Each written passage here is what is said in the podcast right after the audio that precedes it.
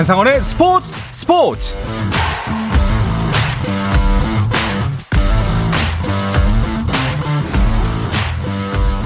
스포츠가 있는 저녁 어떠신가요? 아나운서 한상원입니다. 오늘 하루 이슈들을 살펴보는 스포츠 타임라인으로 출발합니다.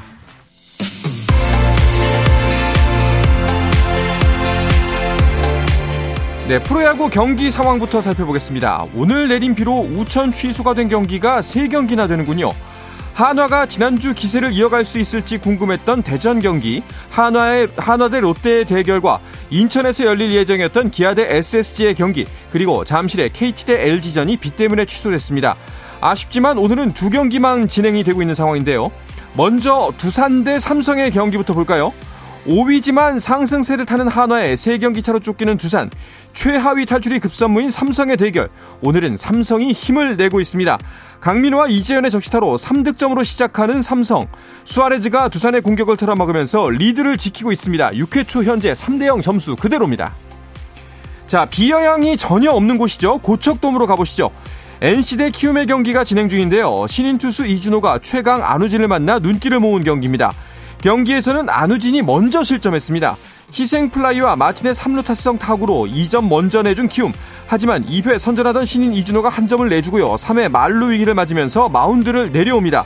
키움이 만루 기회에서 3득점하면서 경기를 역전시켰습니다. 5회 초 현재 4대3입니다. 9월 유럽에서 열릴 것으로 보였던 클린스만호와 멕시코의 평가전이 무산됐습니다. 대한축구협회에 따르면 멕시코 측이 TV 중계 시간 등을 이유로 먼저 협상 중단을 요청한 것으로 알려졌습니다. 이에 따라 축구협회는 원점으로 돌아가 9월 유럽 원정을 치를 수 있는 상대를 빠르게 찾는다는 계획입니다. 스페인 축구 명문 아틀레티코 마드리드와 맞붙을 프로축구 K리그 선발팀의 지휘봉은 홍명보 울산 현대 감독에게 돌아갔습니다. 프로축구연맹은 팀 K리그 선수단 후보군 44명의 명단도 공개했는데요. 조규성, 이승우, 조현우, 세징야 등 K리그를 대표하는 선수가 포함된 가운데 고영준, 이태석, 배준호 등 신예들도 이름을 올렸습니다.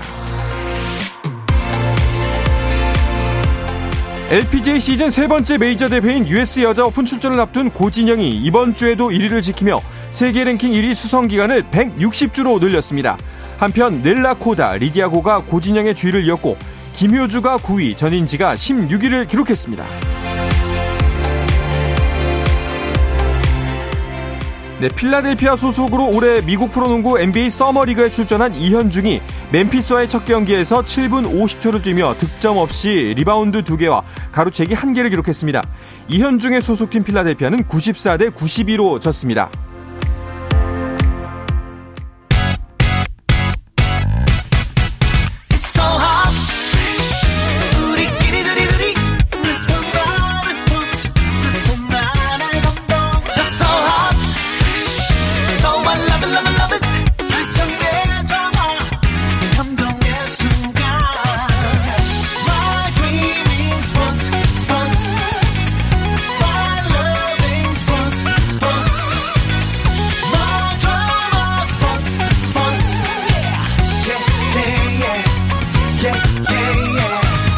스포츠.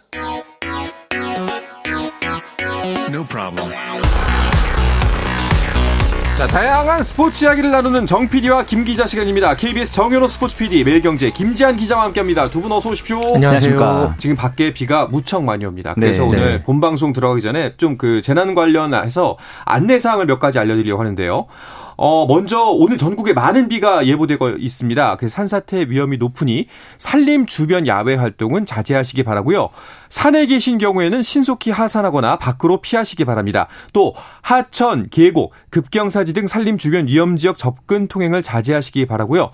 그리고 오늘 오후 충북 보은, 옥천과 청주 지역에 호우 경보가 발효됐습니다. TV, 라디오, 스마트폰 등을 통해서 내가 있는 지역의 기상 상황을 계속해서 알아보고 주변에 있는 사람에게 알려주시기 바랍니다. 차량 운행도 조심하셔야 되는데요. 속도를 줄여서 운행하시고요. 물에 잠긴 도로, 지하차도, 교량 등으로 통행하지 않도록 주변에 있는 사람에게 알려주시기 바랍니다.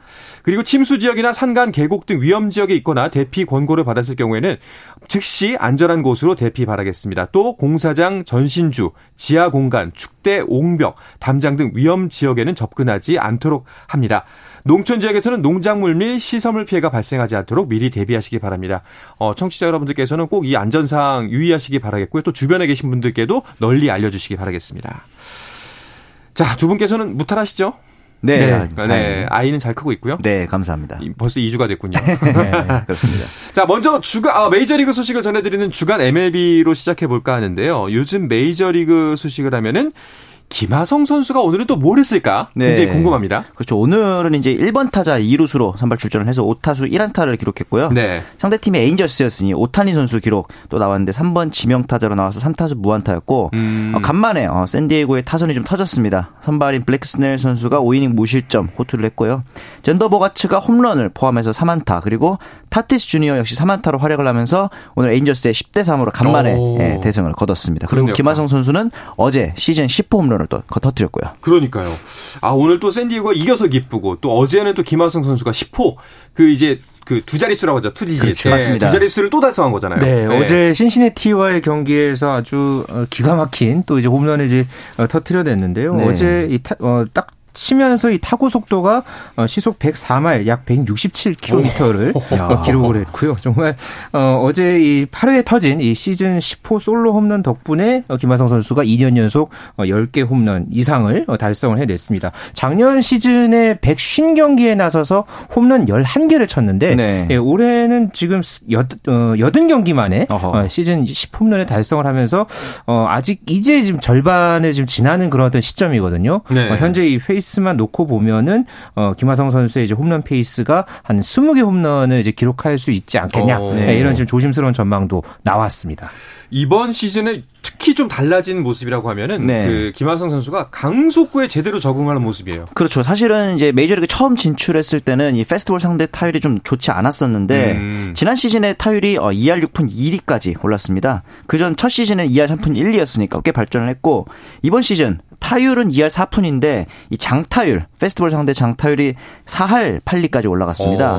이렇기 때문에 이제 사실 페스티벌이라는 구종은 공략에 성공을 한다면은 장타로 이어지기 가장 좋은 구종이기 때문에 이런 부분에 있어서는 김하성 선수가 페스티벌에 대한 대처가 좀 해결책을 찾아가고 있는 모습입니다. 그러니까 최근에 김하성 선수가 친 홈런의 이제 상대 투수 구종을 보면은 이 8호 홈런과 9호 홈런을 쳤었을 때는 당시에 상대 투수들이 전부 시속 156km대 안팎 이제 포신 페스티벌을 공략을 해서 이제 홈런을 기록을 했고요. 어제 이 상대 왼손 투수인 앤드루 에버스의 직구도 시속 92마일 약 148km 됐습니다. 그러니까 계속해서 지금 김하성 선수가 이제 홈런을 기록을 할 때 상대 이 페스트볼을 적극적으로 공략을 하면서 최근 10경기에서 5개 홈런을 기록을 했다는 거. 예, 이런 부분만으로도 놓고 봐도 김하성 선수의 이 최근 이 강속구에 대한 대처 능력이 확실히 좋아졌다. 이렇게 좀 정리해 볼 수 있겠습니다. 네. 뭐 이런 추세라면은 진짜 하반기까지 다 합해서 더욱더 적응한다는 전제 하에 20홈런은 문제 없겠는데요? 그렇죠. 지금 도루 페이스도 괜찮고 하기 때문에 사실 아시아 선수로서는 이제 추신수 선수가 20-21 기록을 한 적이 있지만 그렇죠. 이 내야수가 메이저리그에서 20-21 기록한다는 것 어떻게 보면은 굉장히 의미 있는 사건이 될 것 같습니다. 또 김하성 선수 수비도 좋잖아요. 맞습니다. 그러니까요. 네. 그럼 진짜 공격과 수비 모든 면에서 정말 팀의 주축이 되는 거죠. 네. 아, 뭐 아까 이제 정현호 PD가 말씀을 하셨지만 오늘 이 오타니의 에인절스를 만났습니다. 승리했어요. 네. 오늘 샌디에고가 말 그대로 오랜만에 타선이 폭발을 하면서 10-3으로 이제 승리를 거뒀고요. 경기에서 이제 가장 주목을 받았던 이제 우리나라에 또 이제 김하성 선수가 나왔기 때문에 또 이제 우리 언론들이 또 많이 또 이제 주목했던 이 대결 중에 하나가 바로 이 오타니 선수와의 대결 한일전이었죠. 일단은 오늘 김하성 선수가 안타 1개를 때려냈고 오타니 선수는 안타가 없었기 때문에 뭐 표면적으로는 김하성 선수가 조금 판정승을 거둔 것 아니냐 뭐 이렇게도 얘기를 해볼 수 있겠지만 뭐 물론 오타니 선수도 본래 2개를 골라내면서 예, 출루를 이제 2차례 어제 기록을 하기도 했고요. 8회에 김하성 선수와 오타니 선수의 이제 직접적인 어떤 상황이 있었죠. 그러니까 오타니 선수가 8회 이제 마지막 타석에 나왔는데 이거를 이제 쳤죠. 쳐서 그걸 이루수 쪽 땅볼을 쳤습니다. 그래서 김하성 선수가 이것을 침착하게 1루로 송구를 하면서 아웃 카운트를 잡아내는 그런 어떤 장면도 함께 있었습니다. 있습니다. 뭐 오늘 오타니와의 대결은 뭐 판정승이다라고 말을 할 수는 있는데 좀 쑥스럽긴 쑥스럽습니다. 그렇죠. 왜냐하면 네. 오타니가 너무 잘해요. 맞습니다. 네. 지금 6월 기록을 보면요. 6월에만 홈런이 15개입니다. 대부분의 선수들 메이저리그에서 네. 홈런 15개 1년에 치기도 힘든 기록인데 여기다가 29타점, 27득점, OPS가 1.444. 이 아까 말씀드렸던 6월에 15홈런이 네. 에인저스 팀 역대 한 달 최다 홈런 신기록이고요. 아메리칸 리그 전체를 따져도 6월 한 달로 했을 때 최다 홈런 타이 기록이 되겠습니다. 그러면서 당연히 메이저리그 전체 홈런에서도 31개로 1위에 올라있고 이번 시즌 또 홈런왕과 최우수 선수를 모두 석권할 수 있을지도 기대가 되는 상황이고 이런 타자 오타니도 대단하지만 투수 오타니도 6월에 5경기의 선발 네. 등판에서 2승 2패 평균 자책점 3.26 이 정도쯤 되면 투수 MVP 타자 MVP 다 받을 뻔했던 굉장했던 6월이었습니다. 아니 뭐 사실은 근데 지금 성적을 전체적으로 보면은 네. 6월 많이 문제가 아니라 전체 지금 전반기 시즌을 봐도 뭐 MVP예요? 그렇습니다. 네. 지금까지 오타니 선수 오늘 조금 타율이 낮아지긴 했습니다만은 아직도 3할대 유지하고 있고요. 네. 홈런 31개에 68타점 11도루. 그러니까 지금 두 자릿수 홈런과 두 자릿수 도루 기록 함께 이어가고 있고요. 특히나 아까 정현호 PD가 이제 이야기를 한 대로 홈런은 현재 메이저리그 전체 1위입니다. 네. 그리고 장타율, OPS, 주요 부문 대부분 지금 공격 지표에서 메이저리그 전체 1위를 달리고 있는 예, 지금 말 그대로 MVP급 활약을 펼치고 있는데요. 특히나 이제 어제 경기까지, 그러니까 오늘 경기를 이제 제외하고 어제 경기까지 최근 7경기에서의 타율이 4할 1푼 7리였기 때문에 예, 이 페이스는 정말 이 오타니 선수가 이전에도 한번 뭐 MVP를 받았을 때 그 이상의 어떤 지금 이 페이스를 계속해서 보여주고 있습니다. 이번 시즌 진짜 뭐 부상만 없다면 어디까지 갈 수 있을지도 약간 짐작조차 좀 하기 어렵습니다. 네, 그렇죠. 예.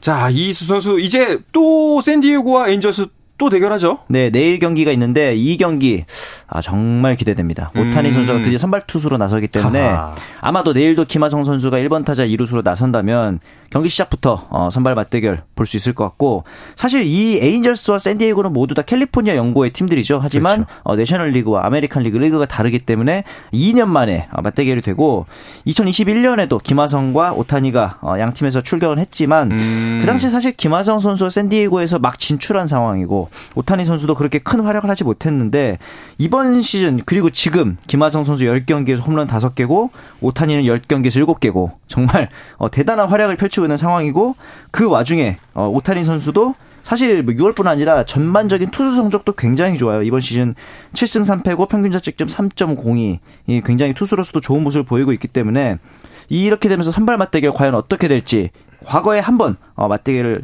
두 번 맞대결을 한 적이 있는데 시범 경기에서였습니다. 네. 정규리그는 아니고 시범 경기에서 두 번 이제 맞대결을 했지만 모두 외야 뜬 공으로 아웃됐고요. 한 번 더 맞대결이 있었습니다. 최근이죠. WBC 월드 네. 베이스볼 클래식에서 예, 맞대결이 있긴 했습니다. 당시 우리나라가 조금 대패를 당했는데 이 당시 물론 오타니 선수가 등판한 건 아니었죠. 이제 지명타자로만 나섰기 때문에 김하성 선수가 4타수 무안타였는데 오타니가 3타수 2안타 2볼넷이었으니까 이번에 김하성 선수 아마 오늘 이제 밤 새벽을 넘어가는 시간이 이제 저녁이잖아요. 기대가 많이 하고 칼을 갈고 있을 것 같다. 그런 생각이 듭니다. 네. 그렇습니다.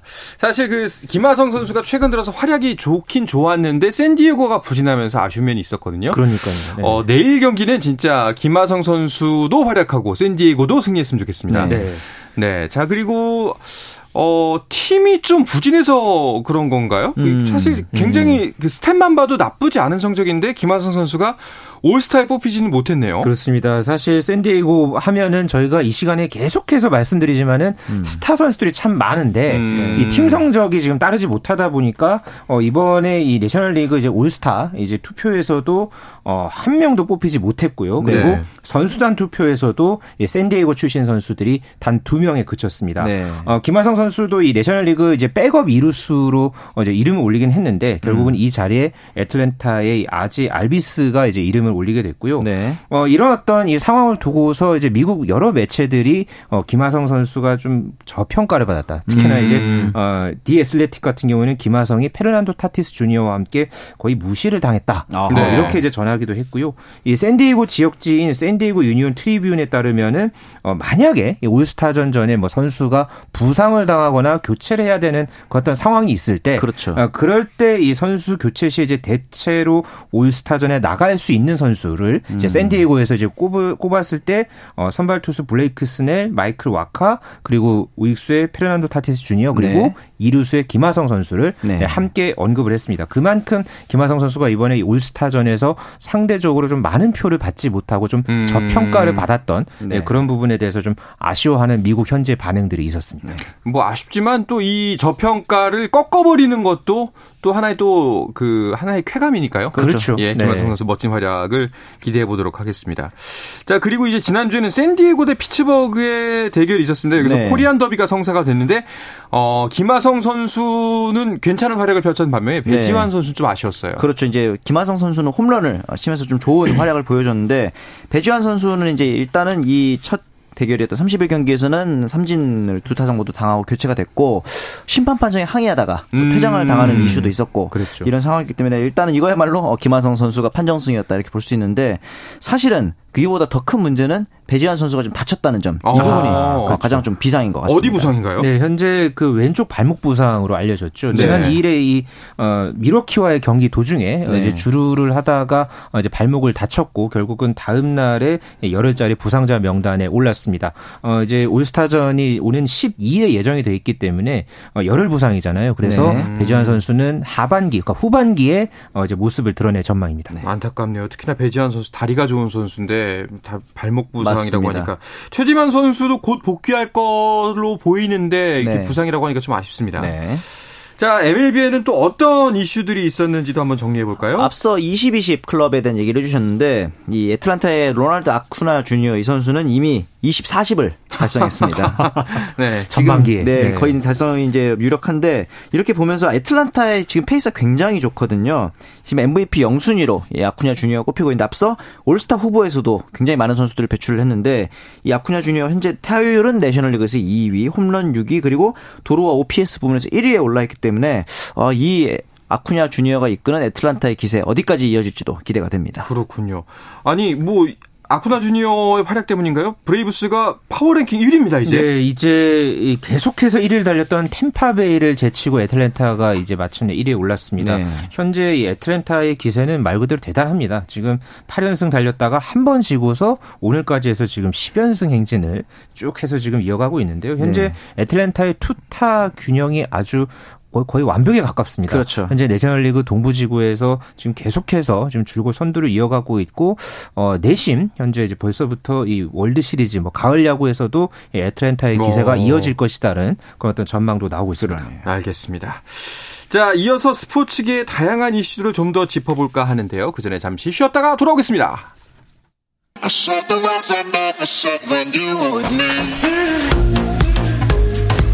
국내 유일 스포츠 매거진 라디오 한상원의 스포츠 네, 어떠한 스포츠 이야기도 함께할 수 있는 시간 정 PD와 김 기자 듣고 계십니다. 매일경제 김지한 기자, KBS 정현호 PD와 함께하고 있습니다. 자, 지금 시간이 8시 48분 현재 전국에 걸쳐서 많은 비가 내리고 있습니다. 비 소식 관련해서 다시 한번 안내 말씀드리겠습니다. 대전광역시에도 호우경보가 발효됐습니다. 뭐 TV, 라디오, 스마트폰을 통해서 기상상황 계속해서 알아보시고요. 주변에 있는 사람에게도 꼭 알려주시길 바랍니다. 차량을 운행하실 때는 속도를 줄여서 운행하시고 물에 잠긴 도로는 통행하지 않도록 합니다. 그리고 개울가, 하천변, 계곡 등에는 접근하지 않고 침수지역이나 산간에 있으실 경우 즉시 안전한 곳으로 대피하셔야 됩니다. 또 공사장, 전신주, 지하공간 등 위험지역에는 접근하지 않으셔야 됩니다. 또 농촌지역에서는 농작물 및 시설물 피해가 발생하지 않도록 미리 대비하시고 야외 활동을 삼가하시면 좋겠습니다. 꼭 안전에 유의하시길 바라겠고요. 주변에 이 내용들 호우경보가 내려져서 바깥은 위험하다는 걸 꼭 널리 알려주시길 바라겠습니다.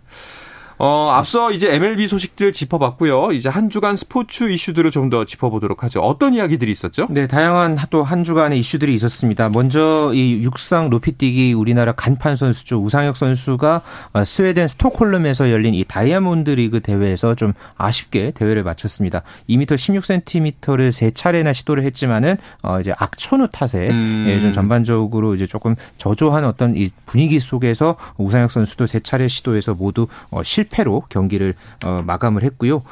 테니스 메이저 대회 윈블던이 어제부터 본선 1회전이 시작이 됐습니다. 그런데 예선에 도전했던 정현 선수가 2회전 도중에 부상으로 기권패를 이제 겪으면서 8년 만에 윈블던 본선에 오르지 못했고요.